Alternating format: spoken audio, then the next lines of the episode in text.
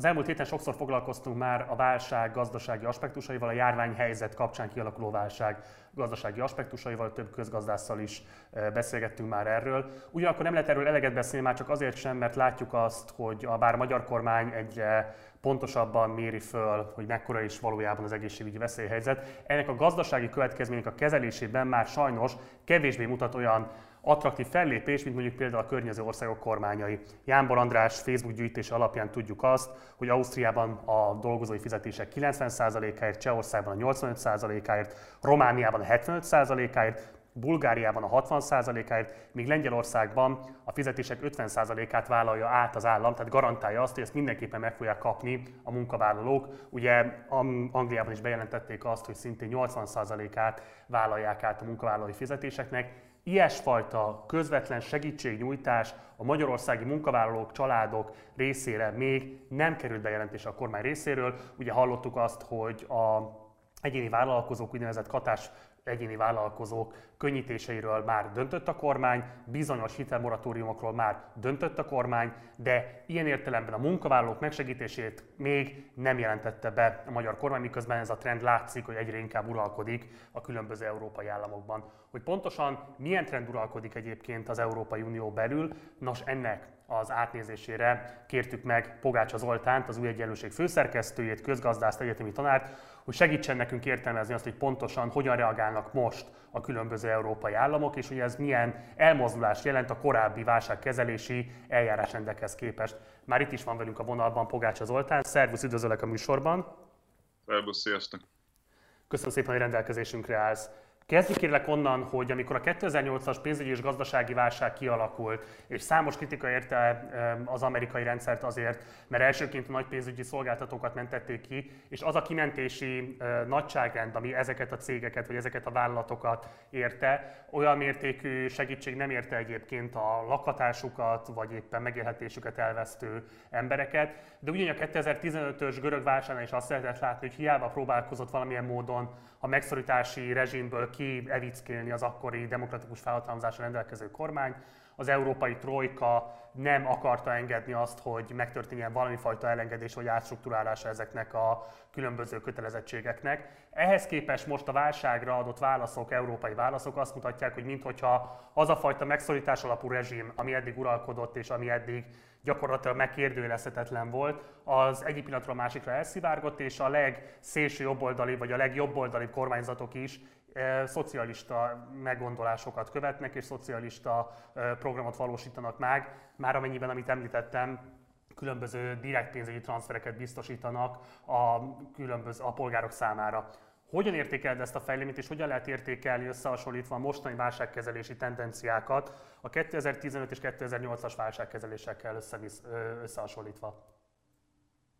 Igen, szerintem igazad van abban, amit mondasz, most egészen más irányba indult el a válságkezelés. Ennek szerintem két oka van.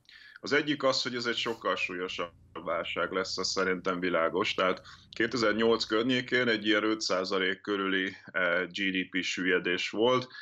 Magyarországon egy kicsit durvább, egy ilyen 7%-os, de ez egy különlegesen magyar helyzet volt de egy ilyen tipikus nyugati országban egy ilyen 5% körüli recesszió volt. Most szerintem két számjegyű lesz, eh, már csak azért is, Ugye egy e, példát mondok, hogy miért gondolom, hogy legalább két számjegyű lesz.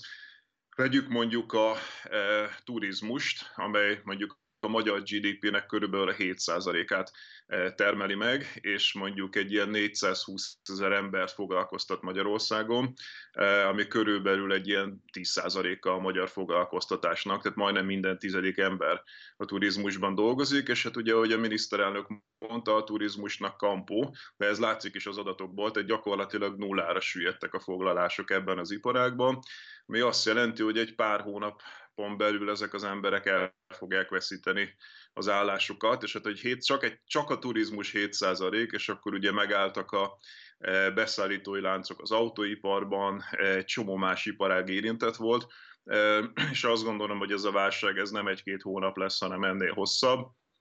Tehát azt gondolom, hogy ez egy mélyebb válság lesz, mint a 2008-as.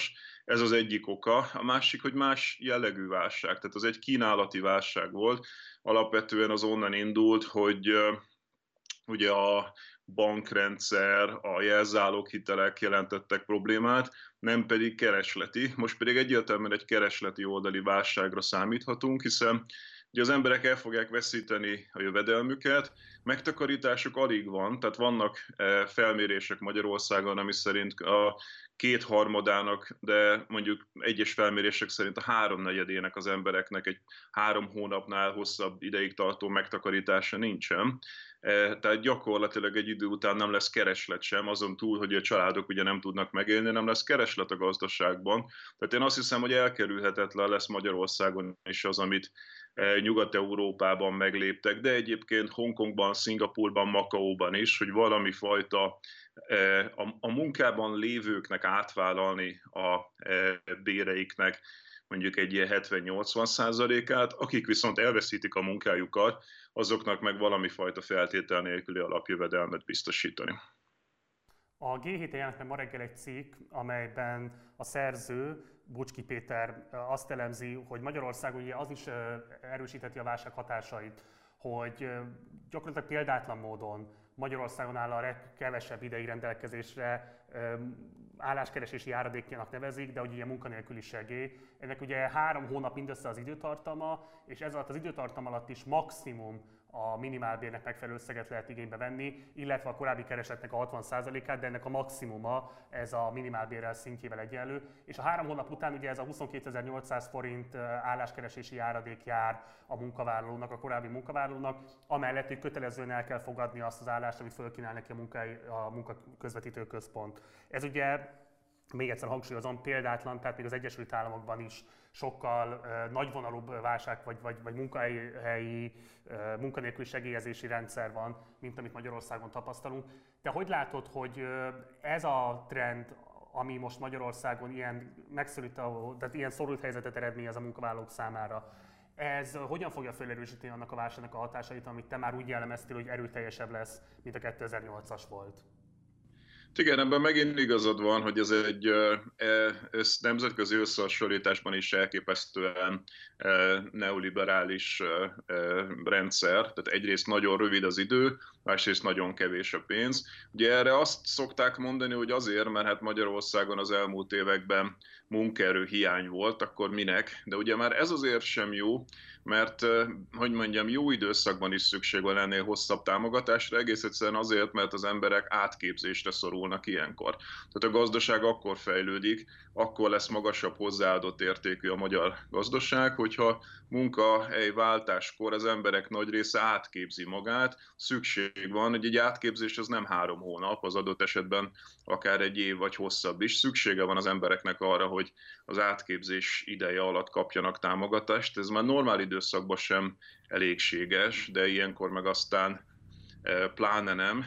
E, na most, hogy ebbe az irányba el fog -e menni az Orbán kormány, vagy nem, az egy érdekes kérdés, mert ugye a legelső bejelentett intézkedés csomagnál a munkaügyekkel kapcsolatban egyetlen bejelentést tett a miniszterelnök, és ez inkább a lazítás irányába megy, mint a, e, a munkavállalók e, jogainak a javítása irányába. Lazítást alatt azt értek, hogy hát ugye azt a munkatörvénykönyv vét, ami egyébként is az egyik legliberálisabb Európában, tehát a legjobb, legtöbb jogosítványt adja a munkaadónak és a legkevesebbet a munkavállalónak. Ez gyakorlatilag felfüggeszti ez az intézkedés sor, e, tehát van benne egy olyan pont, ami lehetővé tesz, hogy eltérjenek a munkatörvénykönyvétől, ez gyakorlatilag a munkatörvénykönyvben a Magyarországon fel van függesztve. Tehát megint a munkaadók, e, vagy hogy mondjam, a cégeknek kedvez E, ezzel a kormányzat, mint az adókedvezményekkel. Tehát nekem az az benyomásom az elmúlt tíz év alapján, hogy gazdasági probléma van, akkor Orbán Viktornak két megoldás van a fejében. Az egyik az adócsökkentés,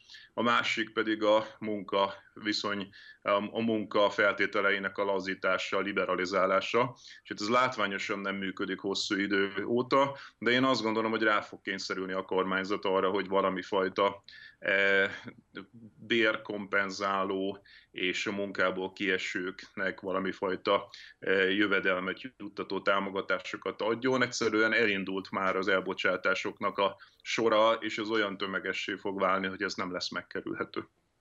Erről beszélnék egy kicsit kérlek, ugye Siffer András itt volt a műsorban, és úgy fogalmazott, hogy Orbán így megveszekedett uh, tehát hogy ilyen értelemben neki a munkaalapú társadalom koncepciója az, ami alapján berendezte a gazdaságpolitikáját az elmúlt tíz évben. Tehát, hogy nem azt gondolja, hogy az embereknek pénzügyi transfereket kellene biztosítani egy ilyen válsághelyzet átvészelésére, hanem ahogyan korábban mondjuk a közmunkarendszerre vagy más módon mindenkit megpróbál akár teljesen értelmetlen, de munkatevékenységbe kényszeríteni, és így valamilyen módon kompenzálni. Arról most ne is beszélünk egyébként, hogy ennek a szintje az mennyire elégtelen. De hogy te is úgy fogalmazol, hogy ez a politika, ez tartatatlan lesz, Szerinted milyen fajta belátásra fog kényszerülni az Orbán kormány? Szerinted mi lesz az a gazdaságpolitikai elmozdulás, amit meg kell lépnie? És lesz-e ennek olyan közép-hosszú távú hatása, ami az esetleges járvány és válság levonulása után is megmarad, és onnantól kezdve része lesz majd a magyar állam működésének?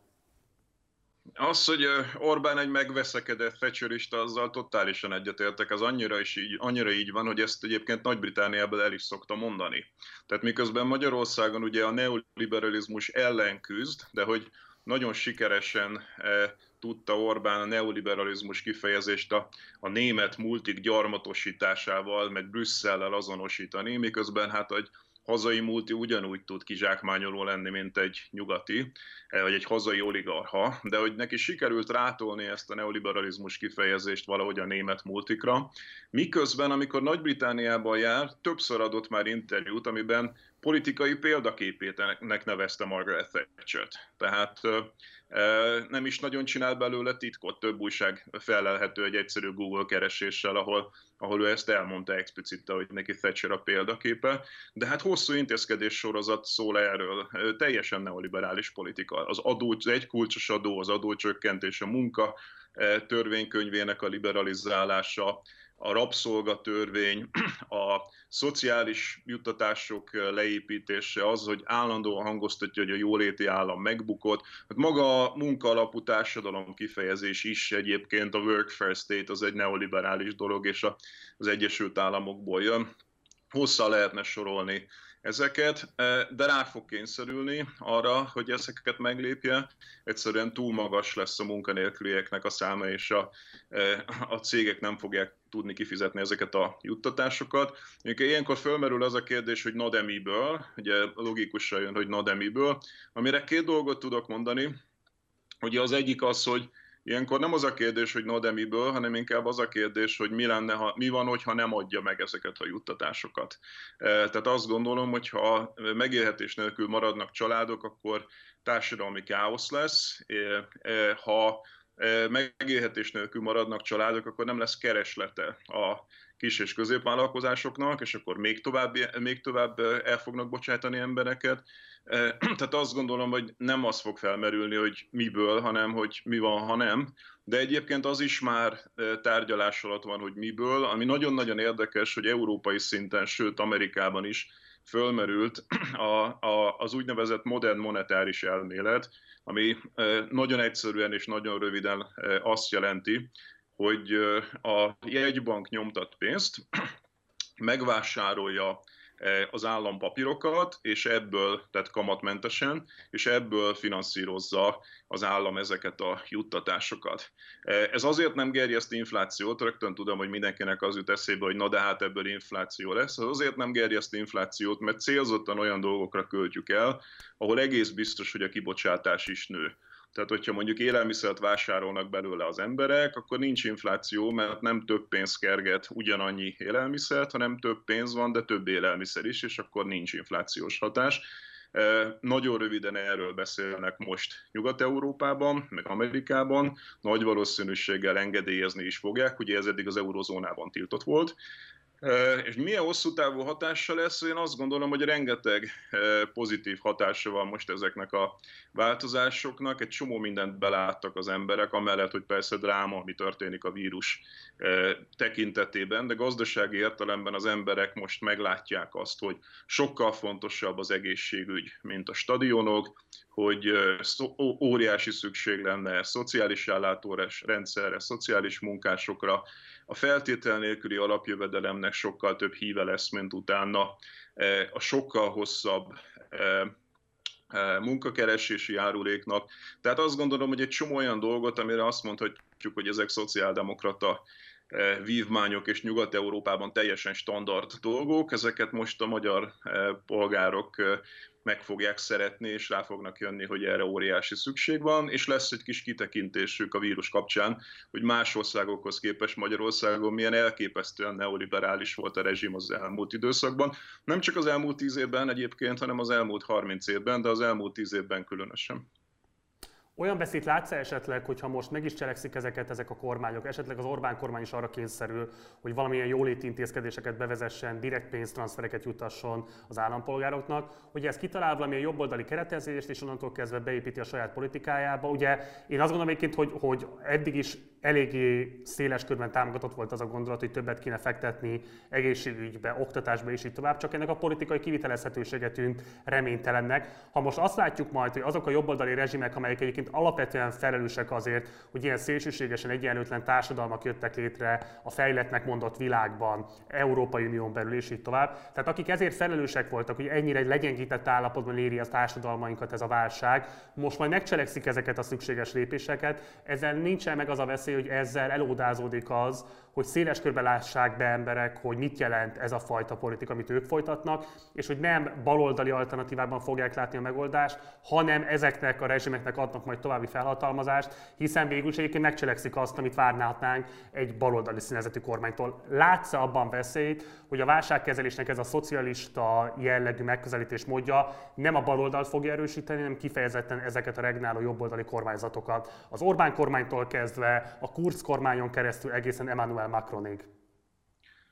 Hát az első dolog, amit erre mondok, ami eszembe jut arról, amit kérdezel, hogy hát ezért iszonyatosan szörnyű az, hogy amikor az úgynevezett baloldal volt kormányon Magyarországon, akkor ezeket nem lépték meg. Tehát valami hihetetlen káros öröksége van annak, amikor az úgynevezett baloldal volt Magyarországon kormányon, és ez az egyik, hogy hát ezeket nem értették meg az emberekkel, és nem vezették be, és nem adták meg neki. Nem fogták fel, hogy milyen ritkán van lehetősége az embernek kormányozni, és mekkora nagy érték az, amikor éppen nála van a kormányzás lehetősége, és mennyi mindent megértethet az emberrel, az emberekkel, a választókkal, amikor kormányon van. Ezt elszalasztotta a baloldal, hogyha most a jobb oldal kényszerül rá, hogy ezeket meglépje, akkor bizony az lesz, amit mondasz, hogy hozzájuk fog kötődni, de egyébként már most hozzájuk kötődik. Tehát ugye a Policy Solutionsnak volt egy eh, felmérése tavaly, ha jól emlékszem, ahol megkérdeztek az embereket a legkülönbözőbb társadalompolitikai intézkedésekről, és kétharmad, néha háromnegyedes arányban baloldali válaszokat adtak, szendes szociáldemokrata válaszokat, tehát a magyar társadalom értékrendje az egyáltalán nem ez a liberális, atomizált, ilyen Bruce Willis-es mindenki a maga hőse típusú, hanem kifejezetten ez a németes szolidaritásra épülő lenne. De amikor megkérdezte a Policy Solutions és az Alvec Research kutatása, hogy és kitől várják ezeket, akkor megdöbbentő módon a Fidesztől. Tehát, hogy annak ellenére, hogy, hogy, hogy egyáltalán egyáltalán nem ilyen politizálást folytatott a, a kormányzat. Eddig is egyébként vicces módon a, a Fideszhez kötötték ezeket. Egyszerűen az a típusú PR, amit folytat a Fidesz, ez a megvédjük az embereket ettől attól, ez működik. Tehát annyira alacsony az emberek tudatossága eh, közgazdasági, szociálpolitikai kérdésekben, munkaügyi, munkajogi kérdésekben, hogy a, a, a kormányzat által sugalt kép, hogy mi mindenféle dologtól megvédünk titeket, mi valójában egyáltalán nem egy jóléti állami dolog, hanem időnként eltöröljük a, eh, a, a, hiteleiteket, meg megvédünk a migránsoktól, ettől, attól. Ez egyszerűen sokkal jobban átjön, mint a kormányzat tényleges intézkedései, amiről nem tudnak az emberek. Számomra megdöbbentő egyébként, hogy a magyar társadalom most mekkora erővel döbben rá arra, hogy csak három hónapig tart a munkakeresési járulék. Mint hogyha nem tudnák ezt az emberek, hogy ez, ez ilyen, és azt meg főleg nem tudják, hogy nemzetközi összehasonlításban ez mennyire kevés. Most van egy rádöbbenés, ami azt mutatja, hogy a konkrét intézkedésekkel kapcsolatban van egy tudatnélküliség, a, a sugallat működik, és ugye ez az, amit elképesztően elszúrtak a baloldali kormányok, az úgynevezett baloldaliak, amikor kormányon voltak, hogy semmifajta sugallatot nem vittek át. Tehát még az is lehet, hogy sokkal szociálisabban kormányoztak, mint a Fidesz, de amit sugaltak a társadalom részére, az egy elképesztő neoliberális mantra volt. Tehát ténylegesen rá lehet mutatni arra, hogy igen, valószínűleg a szocialista liberális kormányok alatt sokkal bőkezűbb volt, akkor is nemzetközi összehasonlításban kevés volt, de a maihoz képest bőkezűbb volt, de az, amit a politikusok kommunikáltak, hogy hát az államháztartás az olyan, mint a magánháztartás, korlátai vannak, meg nincs pénz, meg megszorítani kell, meg eh, ezek mind azt sugalták az embereknek, hogy alapvetően az államnak nincs feladata, vagy nagyon kevés feladata van, és, és még mindig azt vélelmezik ezekről a pártokról az emberek, hogy rosszabbul járnának velük, mint a fidesz ezért is nem népszerűek sajnos. Hogy lehet értékelni az Európai Unió szerepét? Ugye neked nagyon fontos szakmai partneret, politikai előképet, vagy nem tudom, hogy kellene jól megfogalmazni. A lényeg az, hogy Janis Varoufakis te Magyarországról nagyon intenzív kapcsolatokat ápoltál, ápolsz most is. Ugye ő írja le azt a kötetében, amit egyébként javaslok elolvasásra mindenkinek, hogy ugye 2015-ben zajlott le az a nagy összefogás, amiben megpróbálták megtörni, és meg is törték lényegében azt a görögországi ellenállást, amiben megpróbálták volna átstruktúráltatni azokat a kötelezettségeket, amelyek gyakorlatilag megfojtották a görög demokráciát. Tehát, hogy hogyan látod, hogy ugye akkor volt egy egység, ami a Görögországgal szembeni fellépésben megmutatkozott a centrumországok felől, viszont utána jött a menekült válság, teljes egészében szétesett nemzetállami szintekre a különböző intézkedéseket folytató kormányok semmifajta együttműködést nem látszott, hogy mutatnának. Most jött egy újabb válság, és megint azt lehet látni, hogy semmifajta közös európai keret nincs a válság kezelésére, vagy ha van, akkor nagyon eltörpül ahhoz képest, ahogyan egyébként a nemzetállamok reagálnak erre akár a konkrét járványnak a megfékezésére, kezelésére, az egészségügyi veszélyhelyzetek valamilyen módon történő kontrollat tartására. Tehát, hogy azt lehet látni, hogy magát a járványt is mindenki nemzetállami keretek között kezeli, és azt lehet látni, hogy magát a válságot is leginkább a nemzetállami keretek között látják kezelhetőnek az egyes kormányzatok. Tehát mit mond el az Európai Unió működéséről, és milyen kritikát mond ez el a korábbi működéséről, ahogyan most áll, teljesen bénultan, és szemléli azt, ahogyan mindenki megy a saját feje után.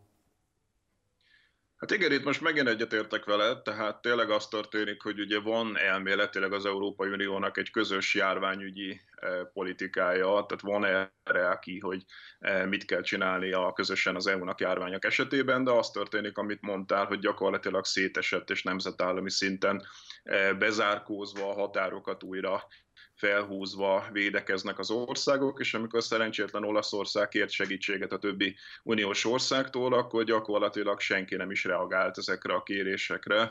E, Kínától kaptak segítséget, meg Kubától. E, nagyon-nagyon elkésve aztán sok-sok hét e, elteltével valamit a németek segítettek, de alapvetően minimális az, amit az olaszok kapnak a többi Európai Uniós országtól.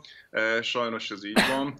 Ami szerintem egyébként egy érdekes fejlemény az a gazdaságpolitika területe, mert hogy gyakorlatilag mindent eltörölt az Európai Unió, ami az elmúlt évtizedben jellemezte. Mondok néhány példát. Ugye egyrészt rögtön eltörölték a költségvetési korlátozásokat, tehát ez a nagyon szigorú, megszorító típusú politika, ahol eh, maximalizálva van, hogy mekkora költségvetési hiányt csinálhatunk, ez most egy vonással el lett törölve, és azt mondták, hogy tessék csak költeni. Eh, a másik az eh, Bocsánat, alapvetően... Csak azért hadd csak meg egy percre, mert azt szeretném kérni, hogy magyarázd el, hogy miért káros egyébként az a Maastrichti korlátozás, ami korábban érvényben volt, mert nem biztos, hogy mindenkinek értető. Kérlek, hogy mondd el, hogy mit, miért káros valójában egyébként. Mert ugye jól hangzik, hogy költségvetési korlát van, ne költekezzünk felelőtlenül, ne költekezzünk korlátlanul. Miért nem igaz ez a doktrina?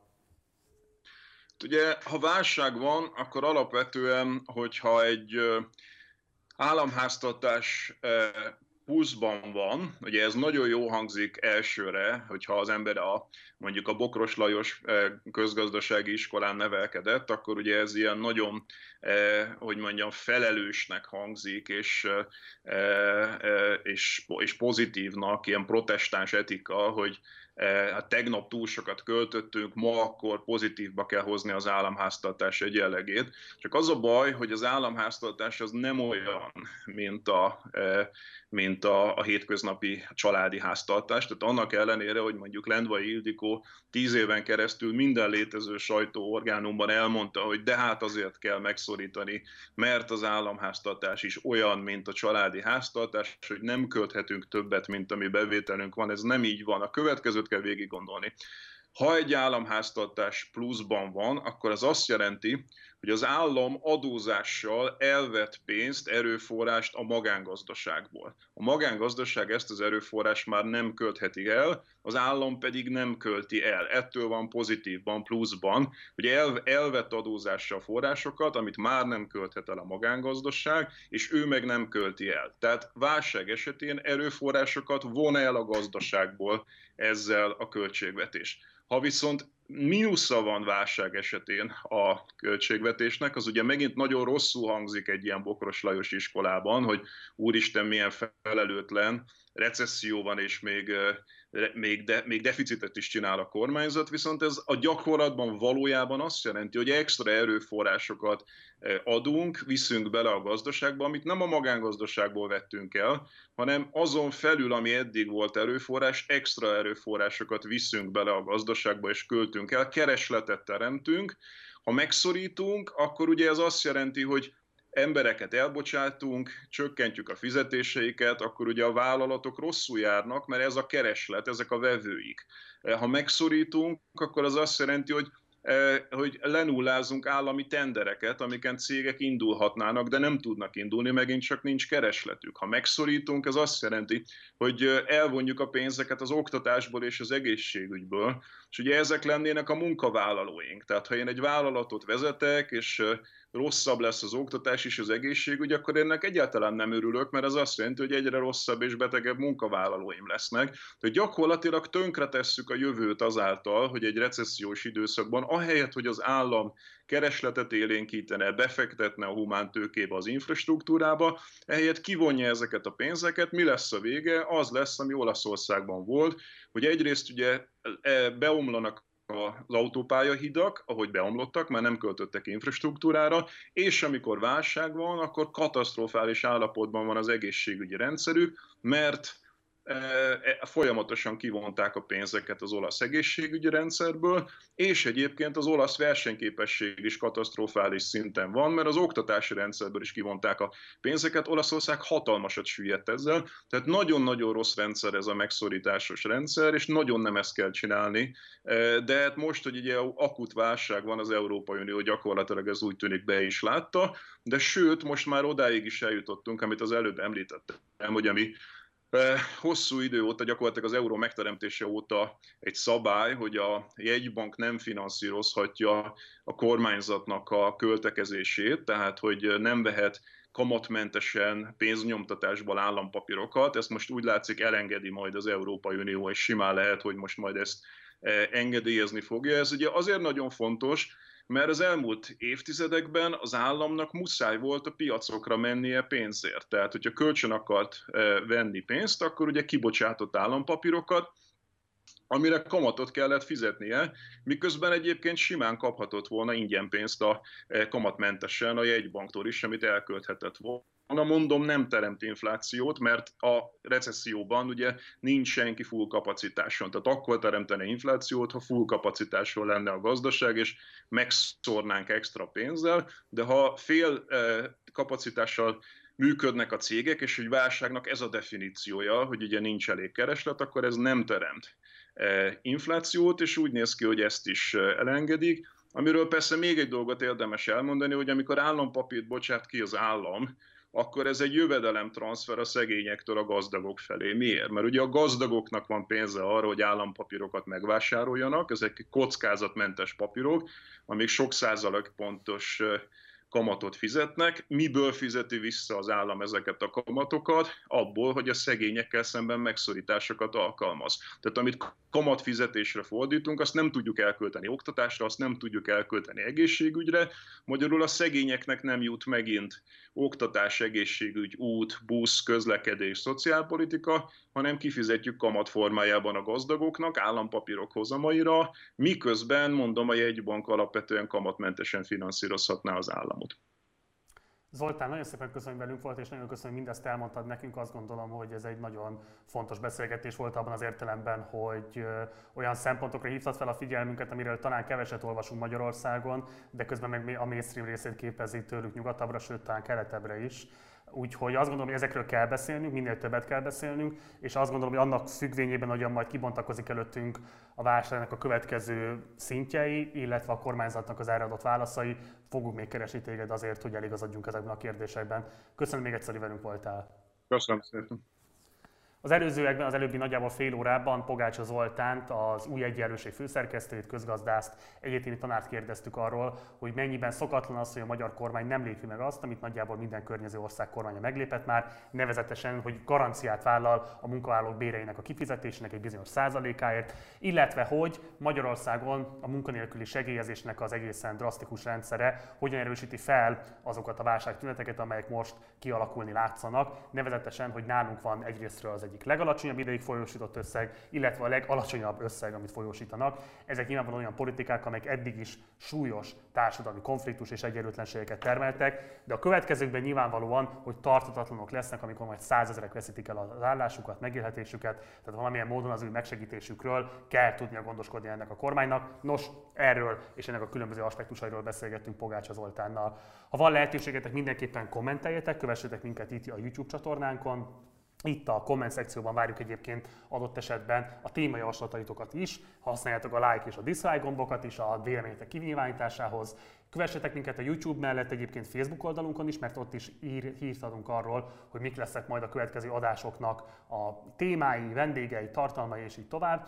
Valamint, ha van lehetőségetek, kérlek, hogy szálljatok be a finanszírozásunkba is a Patreon oldalunkon keresztül. Ennek a linkjét szintén megtaláltok itt a műsor alatt a leírásban. Munkatársai néven köszönöm szépen a figyelmeteket, Gulyás Márton voltam, hamarosan érkezünk majd további tartalmakkal, addig is ciao.